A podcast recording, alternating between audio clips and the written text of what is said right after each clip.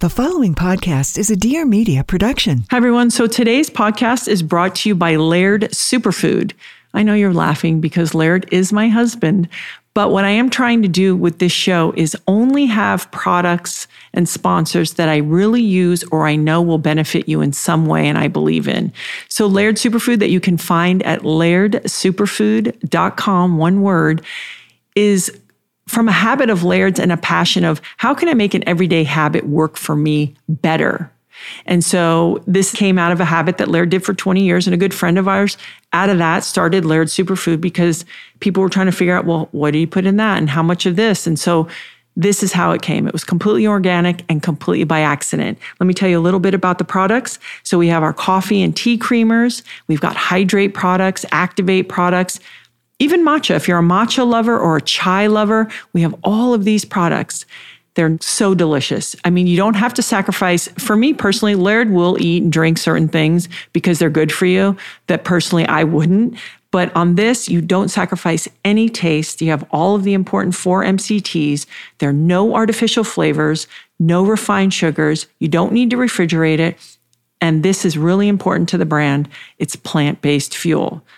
So there's no soy, it's non GMO, it's gluten free, dairy free, vegan, and yes, paleo.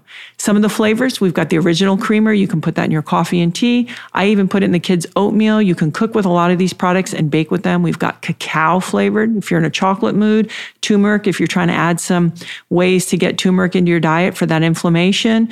We even have our creamers with mushroom powder already in there if you like. This is great, boost the, you know, immune system. We have unsweetened if you're watching your sugar, vanilla, so you can get creative on flavors. But no matter what, you can have complete confidence in the ingredients in there. You'll understand every ingredient when you read them on the packaging. We have hydrate products, freeze dried coconut with Aquamin. Aquamin's in all of our products. It's a highly bioavailable mineral. And Again, if you travel and you're on the road, I encourage you to check out the InstaFuel. There's original and unsweetened. All you need is hot water and you're good to go.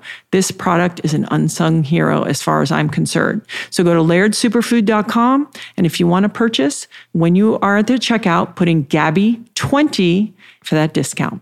So again, lairdsuperfood.com. Enjoy the show. Welcome to the Gabby Reece Show all an experiment.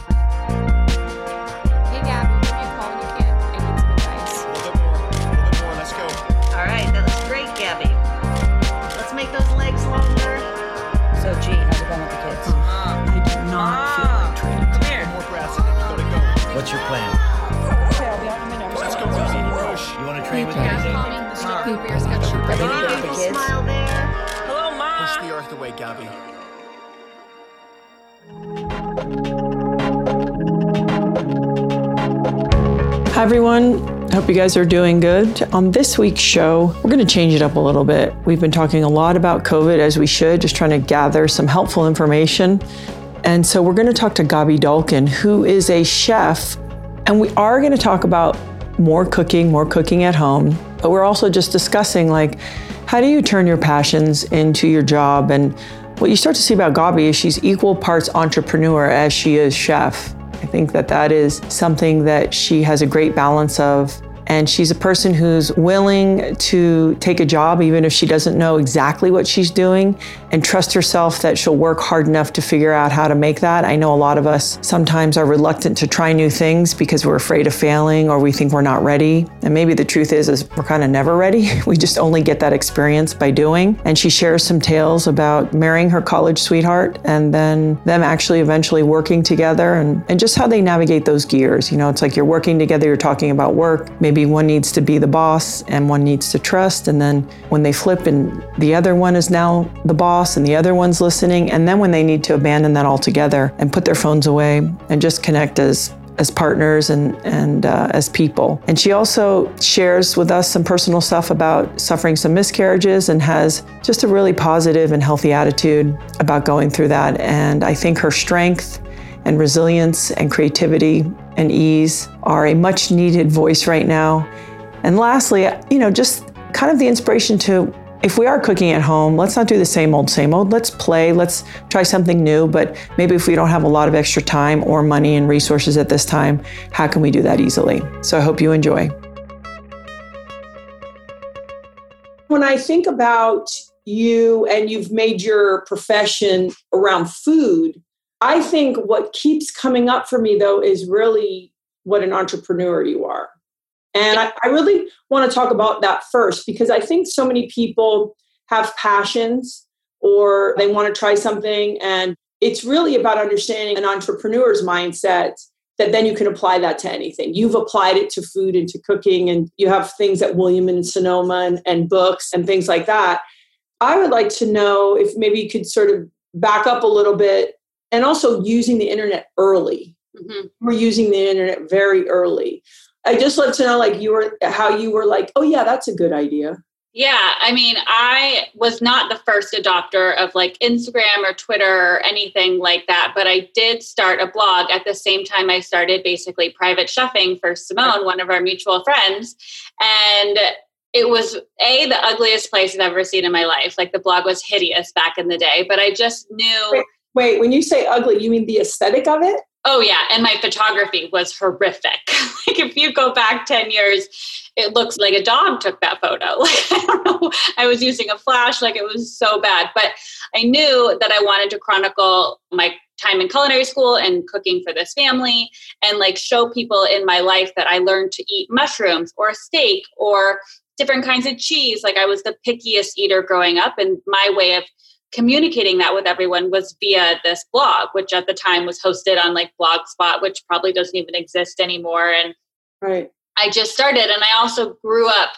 I mean, I remember back when I was like young, my mom wouldn't let me have a cell phone until I was 16. So like when I got my phone when I was a 16 year old, I was obsessed with it. So I think my obsession with technology started then. And then I really just needed to be on it all the time.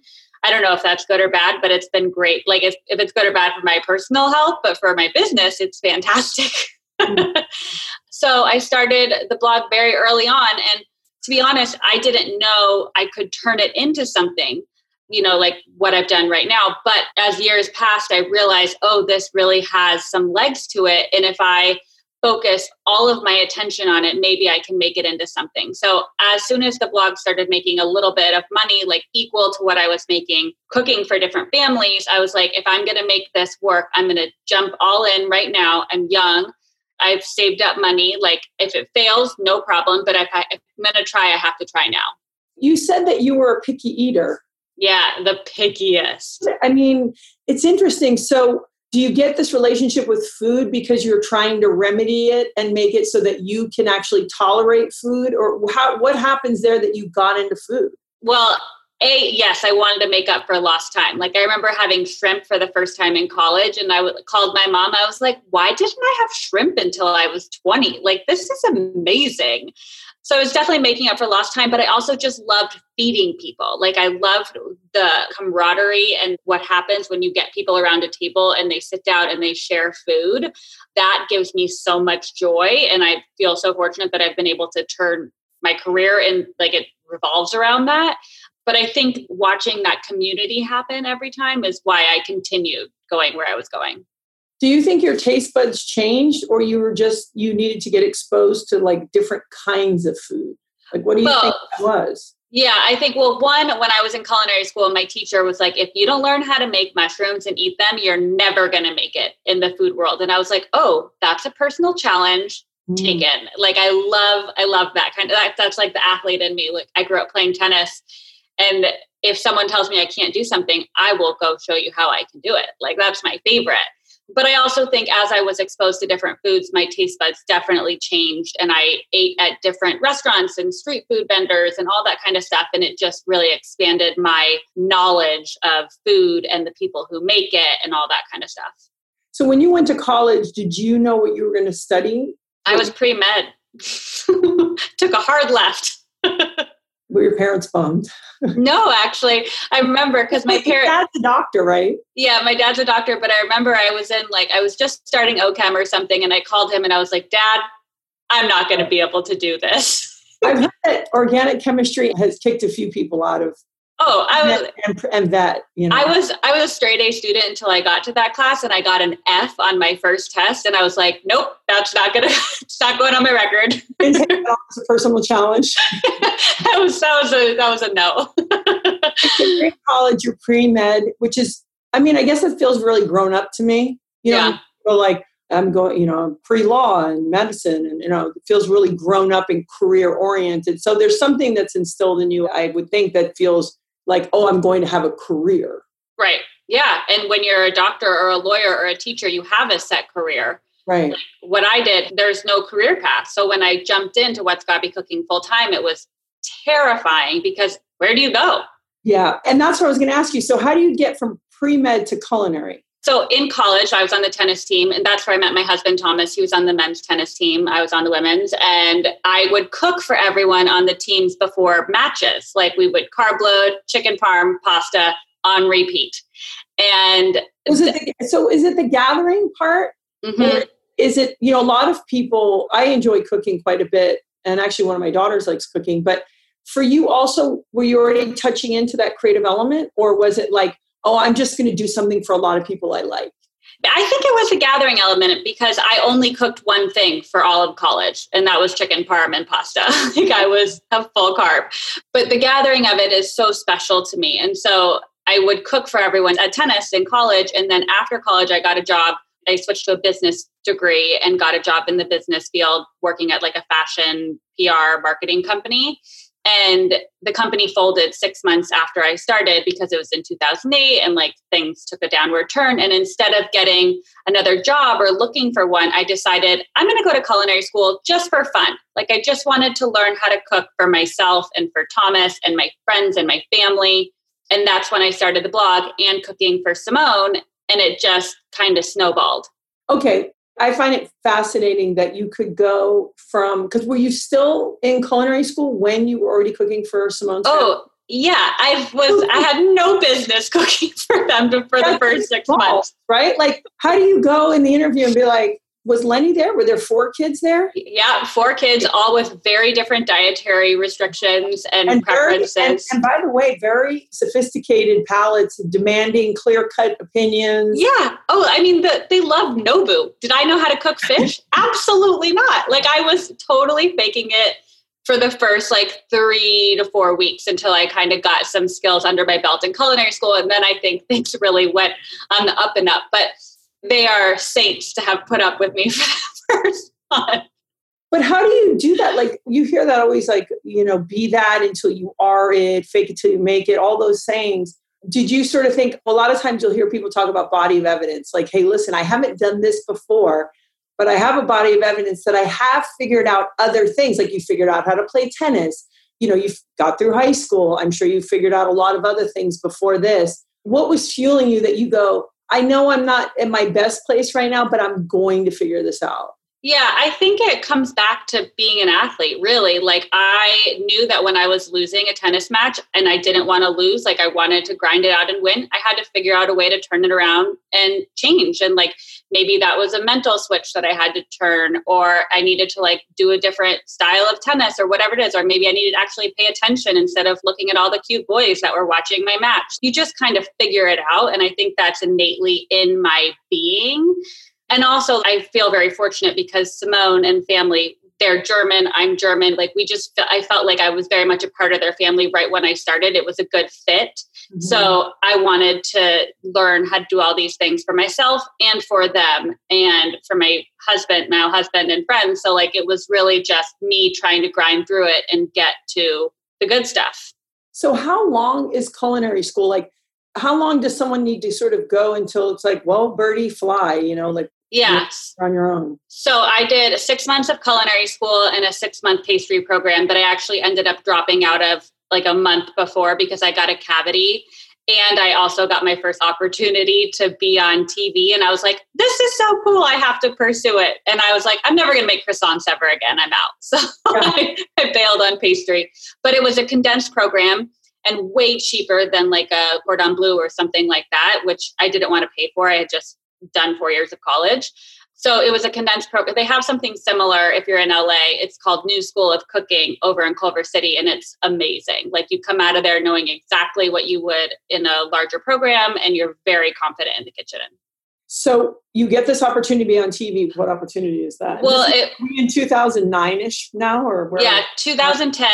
Okay. and it was a digital show actually and it was it was called good bite and i was the talent and i did like a 20 episode series or something and i don't even know if they're available but i would not watch them now because i had again i had no idea what i was doing. But it was that first chance someone gave me to get on camera and i found very quickly that i loved it. And i knew like the first couple episodes are rough because i didn't know how to talk to the camera. I didn't know how to make the people watching feel like my friends. Like I was totally clueless, but I learned as I went how to make it more personable. And I think that's helped me grow my current brand, like Insta TV and IG Live and all that kind of stuff. It all started back in 2010. I think for a lot of people, you know, they might even have opportunities. Like I think your initiative to do the blog, that's one element. But then when someone gives you an opportunity, and most of us can't possibly know, you know, Laird always says there's only one first day.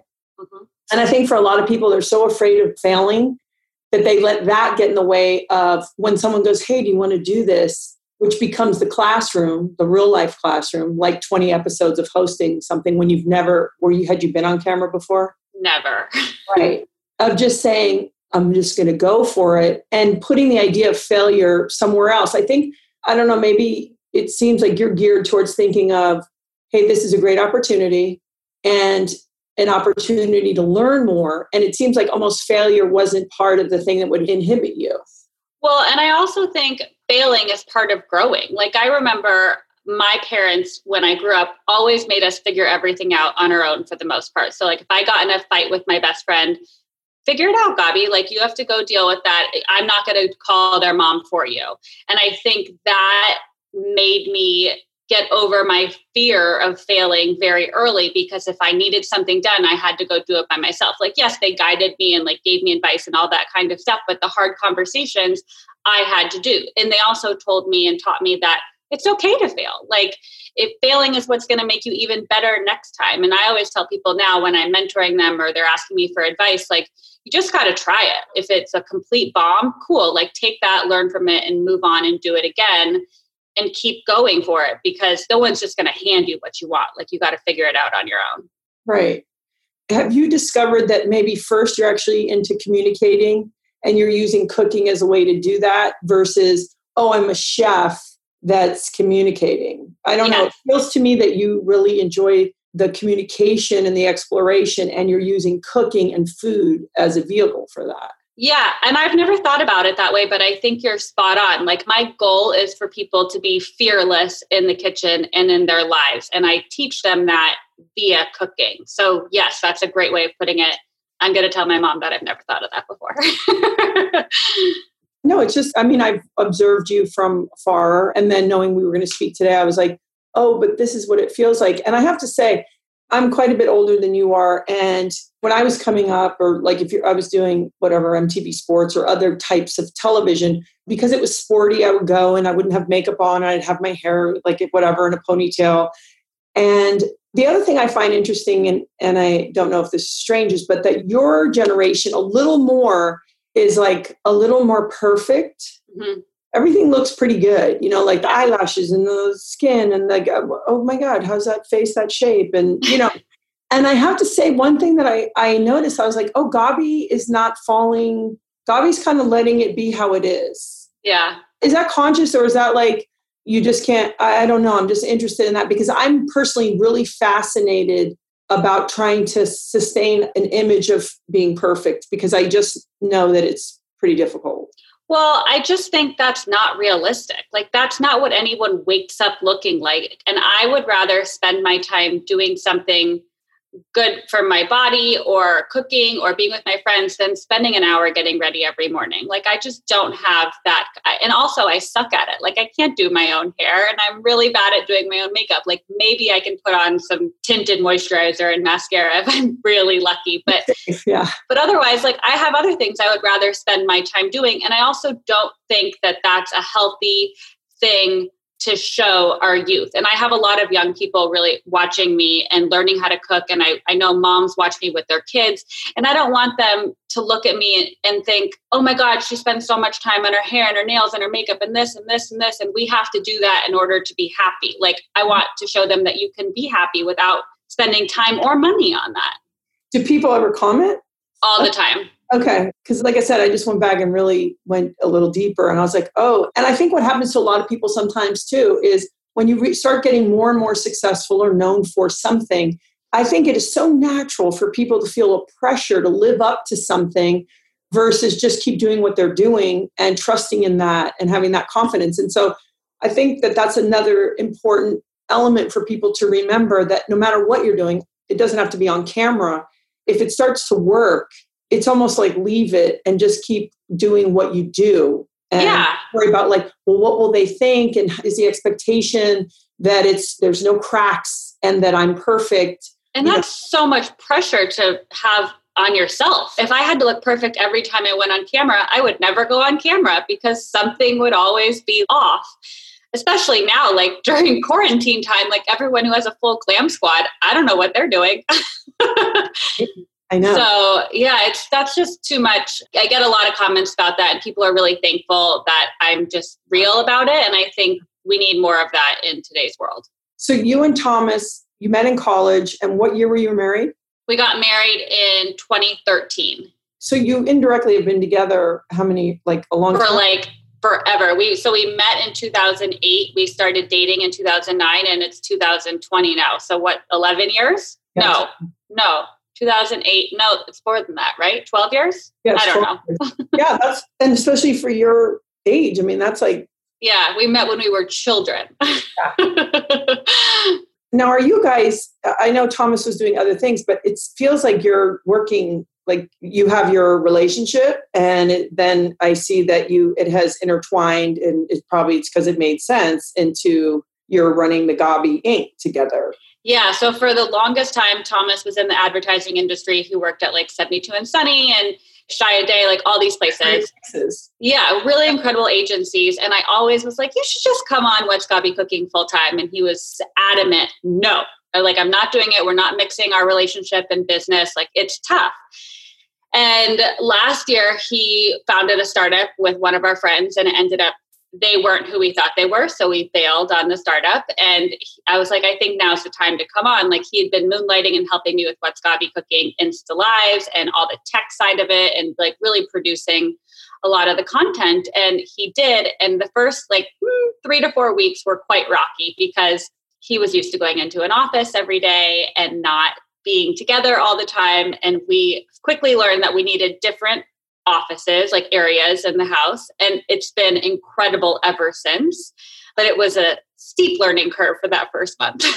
Well, it's like your partner intuitively is going to know what the brand is better than any person you could ever hire. You know, be like someone saying like, "Well, she would never say that." You know, it's like, or she would wear, you know, whatever the little things that make the whole thing seem authentic or are authentic. yeah. But I'm interested if you have any sort of secrets because I have quite a few friends and and I work together with Laird here and there. It's not quite that way, but that there's times this is silly, but it's true. If we're producing content and I have to direct Laird, and I say that with quotes, right? Because people say, "Do you tell Laird?" I'm like, "I don't tell Laird anything." Okay, Let's be clear. but I will direct him because he's on. He'll be on camera, and I know what I, I'm needing to get, and also I'm protective of him. Both, Yeah. like I know what I'm trying to get, the information I'm trying to get, and I'm also trying to make him look good. I'm not going to lie. I'm not like trying to not look good. But what I do is I stand behind who's shooting him, and I turn around. So all I'm doing is listening, but he doesn't have to see my eyes. yes. So all I do is I hear and listen. And then if I have to make a suggestion, because also I'm his wife, I make it super objective, but I don't even turn around unless it's like really something that has to be kind of beaten through, like the message, like we got to really iron it out. I'll be like, hey, can you just try it like this? Or, you know, friendly or something. But it's such a funny thing because I'm trying to figure out how to work with my partner, but in a way that almost doesn't provoke him. Yeah. You know, also when you try to be on camera, and when people stand near or behind or around a camera, they don't realize that everything they do, every move they make, You can see it. you can see. So you're like, okay, you want me to address the camera, and you're moving around back there, and people don't realize what a distraction that is. Do you and, and Thomas have any gear shift secrets that enable? So I know you said you have sort of separate working spaces, but even rules like maybe at times he's got to be the boss at work, and you can surrender that, even though it's the work is built around you. Yeah. I Yeah, absolutely. But I think we both have our superpowers, and he is much better at certain things than I am, and we know what those things are. So when he's giving me advice about what my website looks like, or Mm-hmm. he's listening to me talk to the camera when I'm recording something, and he's like, wait, you forgot about this because I'm going a mile a minute.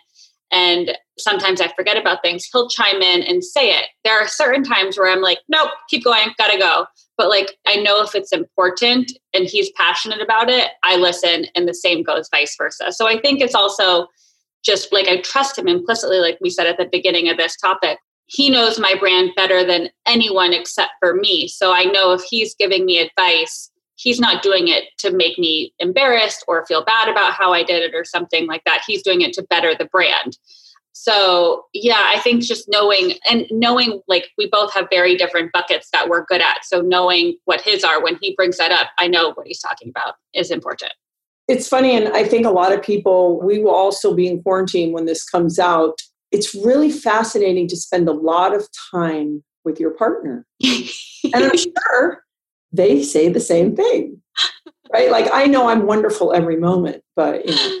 And so I think when you work together, you almost have better practice about trying to find not only those personal space moments, but then gear shifts from co working together, business partners to lovers Mhm. and you know this other side do you guys find it easy to slip from role to role and ten and also like literally without work because imagine when you go to dinner do you ever gauge like how much of this conversation is based around our work Yeah, I know. I think Thomas and I have made conscious efforts not to do that. So, like, there are times when I'm very proud of myself when we go out for dinner and I leave my phone in the car or at home and I'm not checking my DMs or I'm not responding to any emails or anything like that because it's very easy because we are so fluid when we work together. It's very easy to just do that all the time. So I always think about it. I'm like, okay, it's time to turn off. I can save all this for tomorrow and like let's just watch a movie together or have dinner or go for a walk or whatever it is and not talk about work. Sometimes it comes up inevitably because we think about it a lot, but it's also yeah, it's important for us to talk about like our family if we want like how we're going to build a family and things like that our house like design and turn our minds off of what's Gaby cooking so we don't ever burn out of it yeah i know you made this public and i, and I don't want to talk about what's comfortable but you just brought it up about building a family i know that you've maybe had a few miscarriages and um, five how old are you 33 oh okay so you're in good shape um, yeah for someone listening, because then there's pressure. Okay, one miscarriage, okay, two. And then I think it's like there's pressure around sex, and then there's the self talk will I ever be able to? All these things. You seem to have a pretty fierce, strong, and I, and I know you're a very brave face. I mean, you said, you know, you're joking about your family being German, but it's sort of that very pull yourself up from your bootstraps kind of thing. yeah I mean, maybe, and again, it's only what you're comfortable with. Like, how, Yeah. how that impacts you as a couple, and then sort of for you personally, just how you keep your mind. I don't want to say right. It's not about Yeah. right. No just, it makes sense you know, not letting it get in there in a way that's unproductive for anyone. Right. So we've been going through miscarriages now for the better part of two and a half years. And so we've had a lot of time to think about this and talk about it. And the reason I made it public a little less than a year ago was because I was getting questions every Insta Live, every day on DM. When you, guys are so cute. When are you going to have kids? And I get it. Like, I get that you're excited for us to be parents. And I made the mistake of doing that to my friends years ago before I knew what this whole process was like. But I made it public because A, I wanted people to stop asking me selfishly. And B, I wanted people to just think about the fact that if you're asking someone that that isn't as strong or comfortable with miscarriage as perhaps Thomas and I are, that really hurts someone's feelings. Like that can really damage someone's day. And so we just look at it like we have awesome lives right now. Like Thomas is all I always say, like I make it's not a joke, but I'm like, oh God, like sorry, like this keeps happening, whatever. And he's like, I wouldn't trade our lives with anyone else's life. We've created a really incredible home for ourselves and a beautiful life together, and we'll have a kid one way or another, however that happens. So That's really beautiful. it is. And he's like been so incredibly supportive about it. But he's going through it all too. Like, yes, he doesn't have to have every procedure and all that stuff done to his body, but like he's in the room with me. I made him be in the room with me a couple times. He shouldn't have been. And he was, we're not going to do that again. But like he's been so supportive. And I just feel like we're in it as a team. And we know that no matter what happens, if we don't have a family, we're still going to have incredible lives. And we have so many friends who have kids. He's like an awesome uncle. We have so much fun. So whatever happens, happens. But yeah, it's been an interesting ride for the last couple of years. Well, and by the way, you do have a family. You have each Yeah. other.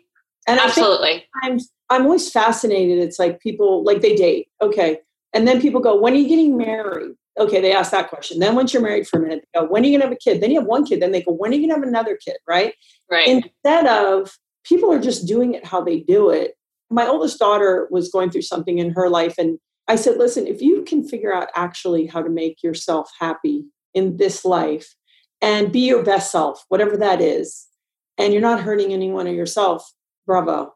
people don't realize like for you to have a thriving relationship and be following your dreams pretty good start you know yeah. and yeah. like thomas said if you really want to have kids you will Yeah. We'll, we'll adopt, we'll do IVF. We have many options. yeah So it's interesting. I mean, I feel like I could give a class on fertility now. Like I've learned between buying a house and going through all this fertility stuff, I have so many new vocabulary words that I never thought I would have before. And also, I feel like if this is going to happen to anyone in my life, I'm happy that it happened to me because now I get the chance to educate other people on it and like help friends who are going through something similar that I went through two and a half years ago mm-hmm. that it's okay and like you're going to come out on the other end and here's how I dealt with it. You're going to deal with it differently, obviously, but I think that's an incredible gift that I've been given to be able to help other people in my life. If you had the two or three things that you got from this that you walked away with What would they be? what is it We are all way stronger than we think. Our bodies can handle a lot of things. And two, I think you have to bring your own sunshine. If something's keeping you down, like no one's going to turn it around for you. So you have to find what makes you happy and do that to pull yourself out of anything. That could be upsetting because at the end of the day, that's what you've got. Do you guys ever play tennis against each other No, Thomas won't play with me. smart he's a smart guy I'm dying to get back out there and play. he's like that will be the straw that breaks the camel's back Well, Thomas has become like a not a professional golfer. He hasn't golfed at all during quarantine, but he's like very into the golf life. Oh, okay. And and I'm just like, it takes too long. Like, let's play tennis Uh-oh. for 45 minutes. Laird always jokes about he's like with golf he's like I've never done anything that takes so long where I didn't actually do anything and I was so yes.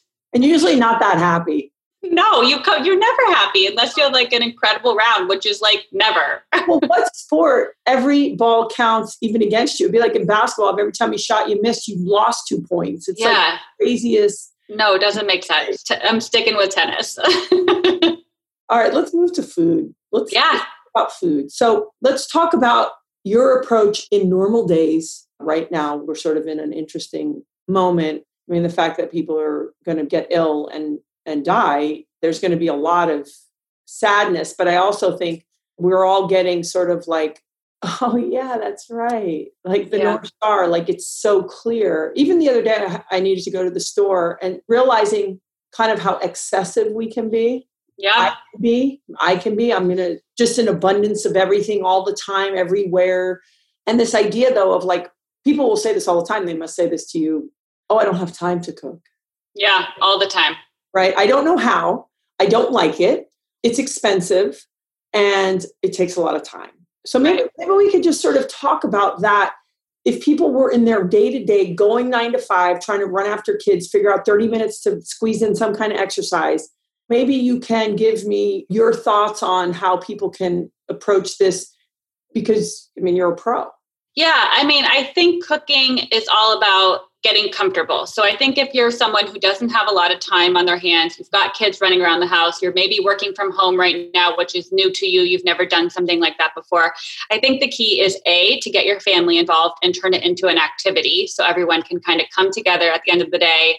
Maybe some of your kids can help you like rip lettuce apart to make a salad or chop some tomatoes or whatever it is and like turn it into a little bit of a game and then pick something and get comfortable doing it. So maybe it's grilling now that spring is coming and maybe we can all be outside. Like just start grilling something. And then when you get really comfortable with that, add something to it. Like add a sauce, put something in your Vitamix or your blender and blend it up and put it on top. Because I think when you reach those moments where you achieve something and you're like, oh, that was the best grilled chicken I've ever made, or that basil vinaigrette was so bomb, you're so proud of yourself Mm-hmm. and you want to do it more. And so I also like into the effect of like cooking is expensive or it takes a lot of time. I mean, we've postmated stuff in our lives. Like I postmate sugarfish all the time. It takes so much longer to get that delivered than it would be for me to make a poke bowl. And it's way more expensive to order in. Yeah. So I think we have created a society where it's really easy to have everything delivered or pick it up on our way home or something like that. But quarantine has taught a lot of people a lot of things. And it's interesting. I've been watching my traffic and my engagement, and people are cooking so much now. And they're like, how do I make beans? How do I boil pasta? Like back to the basics. Mm-hmm. And I think that's kind of a silver lining. Like people are learning that they can be very self sufficient and cook for themselves or their family and become confident in the kitchen. If you had a like a vegetarian, let's say, who doesn't cook, would you have sort of starting tips? It's funny because when you say like, oh, basil vinaigrette, for the person who doesn't cook, they think, oh my God, I can't, I can't. Like Right. that, this- even that sounds like when's the last time people went to the store and bought basil? You know, it's like these things, they're not hard. No, and like a vinaigrette such as that, it's just everything. You have no chopping. You put it all in the blender, put it mm-hmm. on for one minute, and it's going to like change your life. So I think for vegetarians, those kinds of sauces are game changers because you could put that, you could toss that with pasta or rice or some beans and feel like that's like a really incredible meal. And I also think like learning how to build a really good salad, like just having a stocked fridge with some different kinds of lettuce, maybe a cheese or two, some veggies left over that you roasted earlier in the week. That can really change a game for any anyone, let alone if you're a vegetarian or not. Do you cook even when you don't have to? Or is it your time to explore other food? Because I know you guys travel a lot for your job. Yeah. places with all this beautiful food. When you're not on for work, are you like, hey, I want someone else to feed me? Or are you are you still cooking at home?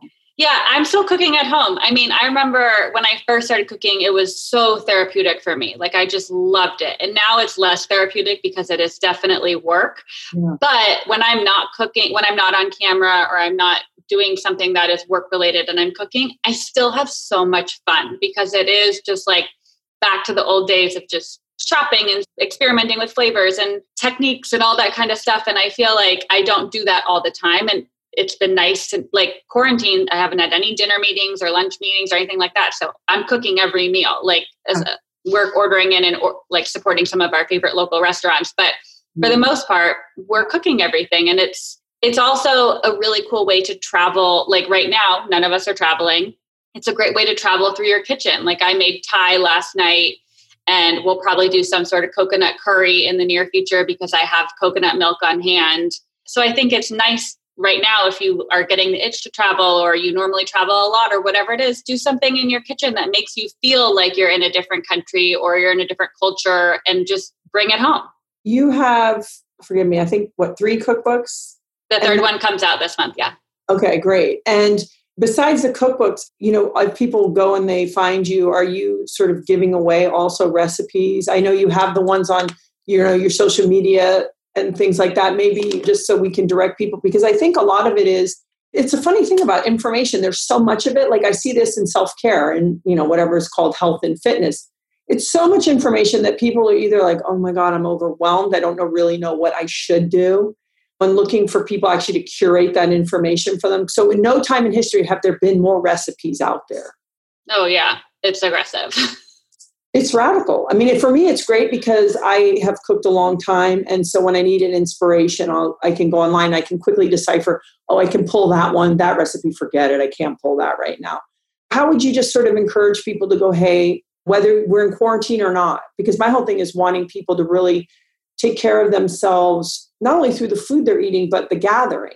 Right. We forget that slowing down for a moment and just gathering, whether it's with our friends or our partner and little ones, whatever. Maybe if you sort of said, hey, this is like a step A for trying to navigate that sea of overwhelming information. Yeah, I think you have to find a place or a person that you trust because I think a lot of people are also scared to make a recipe and waste money on those ingredients. So if you find someone, ask a friend, ask anyone, like someone in your circle is going to be like, get recipes from here, here, here, and you find that place that you trust and just go there and start to get comfortable with the way they speak and the way they write and use that to stop and have that gathering moment, I think that's where things can really bloom and become beautiful because once you have that built up, like me growing up, Ina Garten is queen. Like if Ina makes something, I'm going to make it too. And so I feel like when you have that friendship or camaraderie with someone who you've never met before, you trust them, and that's where you go to bring it all back and start like and cook and kick it off. Yeah. Do you have anything that you still you feel like "Ah, I haven't gotten that quite good yet? You know, I used to joke that I finally have learned how to cook fish maybe about 10 years ago, but it was just and maybe it's because I'm not a big fan of cooked fish. I was like, ugh, uninspired. And then the joke is I had a rice curse for a while. I could cook these elaborate dinners, but somehow I had a rice curse. You know, and then we in Hawaii, you know, it's like the finger. I mean, I tried it all, right? Yeah. I let it go and then somehow it worked out. But do you have anything where you're just like, oh man, Mm, I haven't mastered Persian food and I would really like to. Why? Like- why? What is it about Persian food? Well, I you know that rice dish that has the crispy bottom, it's the tahdig or ta- something. I just can't do it. Like I think I'm too impatient to let the rice crisp up on the bottom. And I would like I actually should do that now that we're in quarantine and just Okay. like practice because I have an abundance of rice, but and just start like doling it out to my neighbors. but I think for me, the ethnic food is something I want to spend more time focusing on and like curating those like- a pantry that has like every sort of Thai flavor and stuff like that so I can really be comfortable cooking that kind of stuff. That would be amazing. I think what you're saying is important for people to understand the patience too in, in developing your pantry and your spices because you're not you don't want to go to the store one time and just buy like every single spice for one thing. You want to slowly build into something. If you go, hey, this is something that's going to become a part of our lives, then I'm going to dedicate time and money to curating these and bringing these home. I think that that's a really important thing because otherwise it can feel really overwhelming. When you Yeah, do something new, it's and like, expensive. Like no one wants to buy all of that at once. So if you just buy coconut milk and curry powder and that's where you start, awesome. And then like maybe you can add lemongrass or something like that later. Like I feel like slow rolling it and getting really comfortable with one thing before you make it to the second step of the ladder is super important in cooking. You produce a lot of content. First of all, where do you get the ideas? well, it used to be from traveling before we were not getting on planes. But I think for me, I I have a very open relationship with my audience also. So I like to pull them and see what they're looking for very frequently because I always want to be of service to them. Like I never want them to be like, what is Gaby doing now? Like this is not helpful to me. So traveling, bringing those things I see at home into my kitchen so other people can travel via their kitchen is incredible. My audience is a huge source of inspiration. And just like generally talking to people. When I used to go to the gym every day, Mhm. seeing what they're like, what are my trainers like to eat? What are they looking for? Like, I think having that open line of communication is so important when you're creating content because you want it to be beneficial for everybody watching. Right. I mean, because it, it's people don't realize like it's a lot. It's a lot. I'm also very fortunate that I have a husband who can produce all my video content and my two best friends that shoot all my photography content.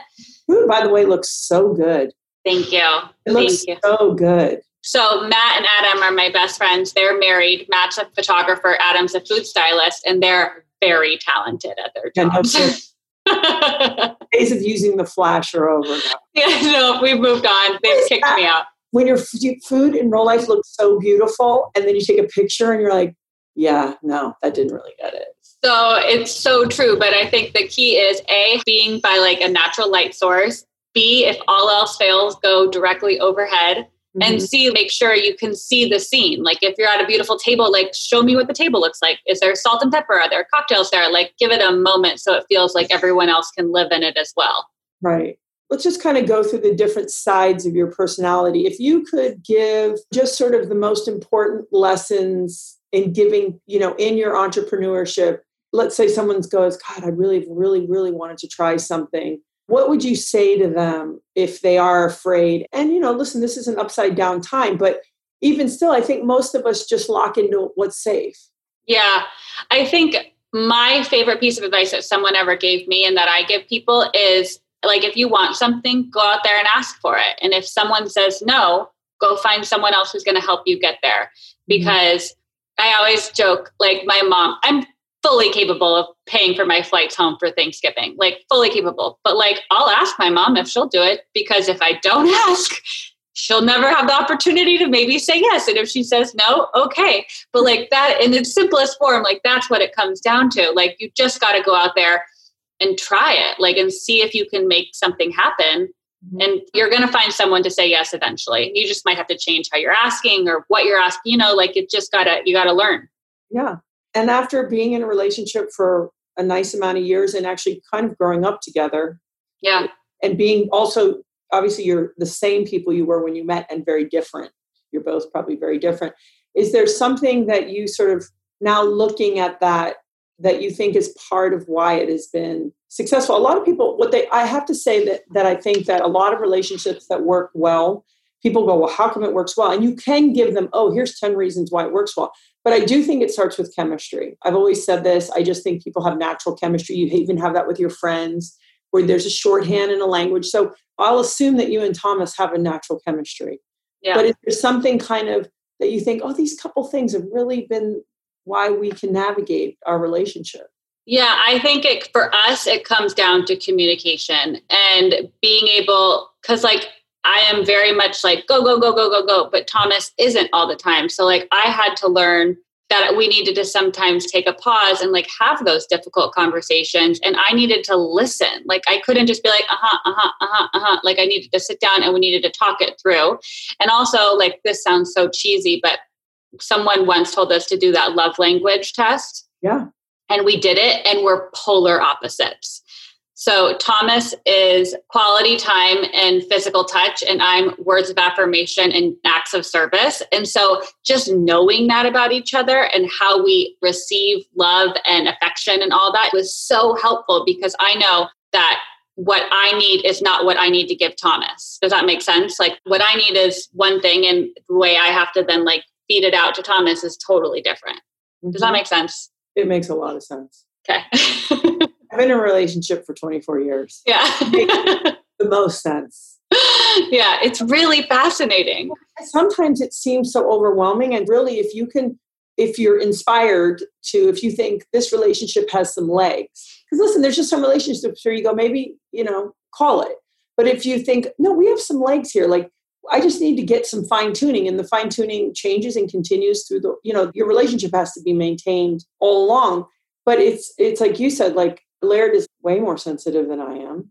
Yeah. know? But it's sort of like this great balance and a reminder because if if you were with someone like you or I was with somebody like me, it would probably be executing very well and everything would be on time and it would be scheduled and there'd be a lot of productivity but the soft and the soul and the heart and in a way it sounds like thomas is helping bring more of that and reminding you to bring it which ultimately is good for you too. Absolutely. and i have that in my situation where i'd be like well we could just get it done and hit the marks and laird's like can you please put your phone down and you know like hugs me for long periods of time? And i'm like i've got stuff to do you know and, and i'm so thankful i have a person who reminds me of some of the things that are the most important Yeah. can be productive all we want but actually in this very moment we realize like wait a second what are we really doing here Yeah. I feel like quarantine has taken us all down a couple notches and reminded us what's important. Like,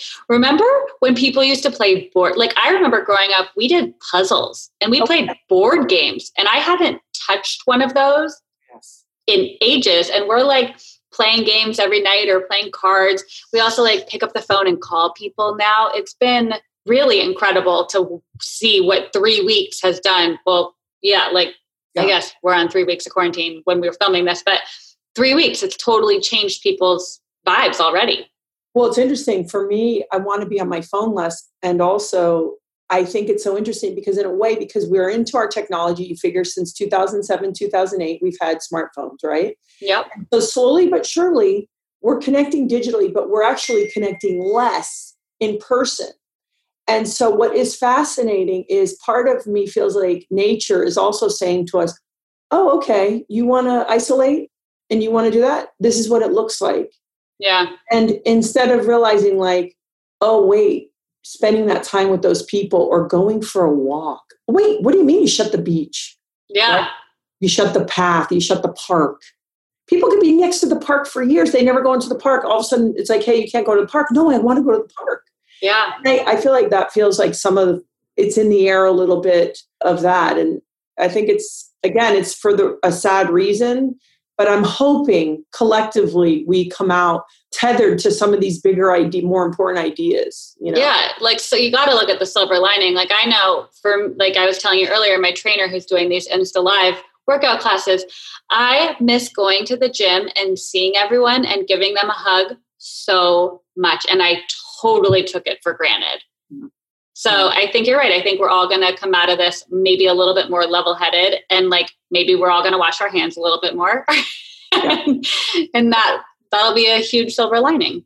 Do you have like a big end game dream, like in your mind? Like, is there something where you go, oh, yeah, I'm working and I see this thing or I feel it in the pit of my stomach? Do you have, I mean, yeah, I would love to have What's Gaby Cooking be as big and as, you know, in people's minds as like a Martha Stewart brand or like Bethenny Frankel or something like that. Martha minus jail time. Like she's still a queen, but like I'm not cut out for jail. oh, she's a G though, that one. Like, she is. She's such a boss. But I would love to make Let's Gaby Cooking a household name like that, whether that's through coming out with different products or continuing to do books or TV or whatever it is. I feel like it's so fun to live in this digital world because the sky's the limit. Like there are no career paths for what we're all doing. And so who knows what'll come next? Like I, I started a podcast last night.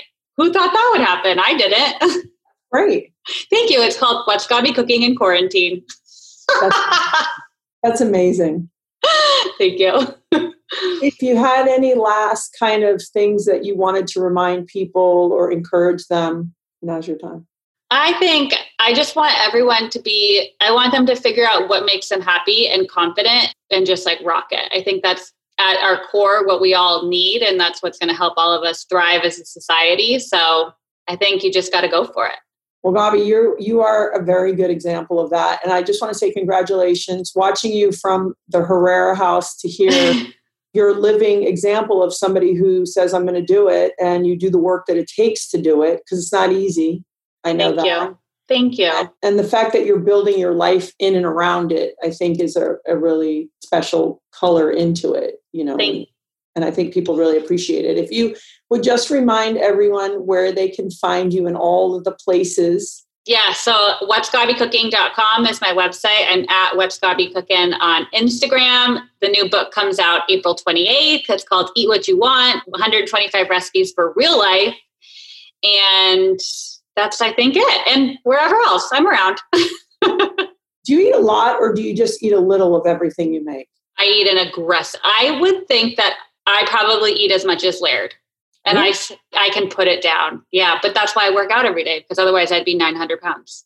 It's so funny because, you know, I know Giada De Laurentiis for 20 something years. Yeah. And I've never seen anyone with this kind of restraint. You know, when something tastes so good that you want to eat a lot of it, Yes.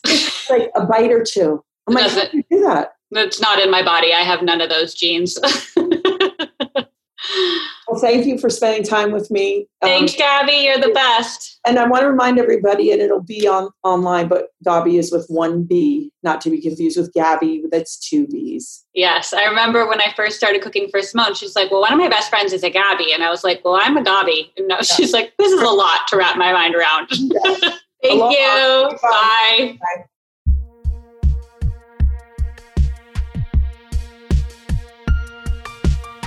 Thanks so much for listening. And if you'd like, rate, subscribe, and leave us a review. All of my music was graciously done by Frank Zumo and Tom Thacker. If you want to see some of the behind the scenes action, just follow me at Gabby Reece. And remember, don't miss new episodes every Monday.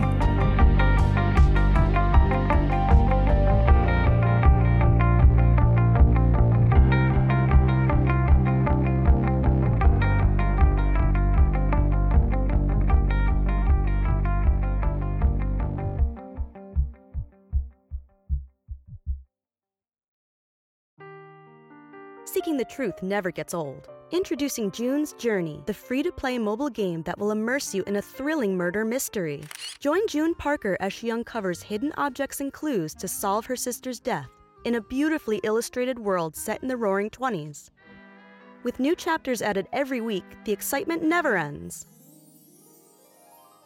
Download June's Journey now on your Android or iOS device or play on PC through Facebook Games.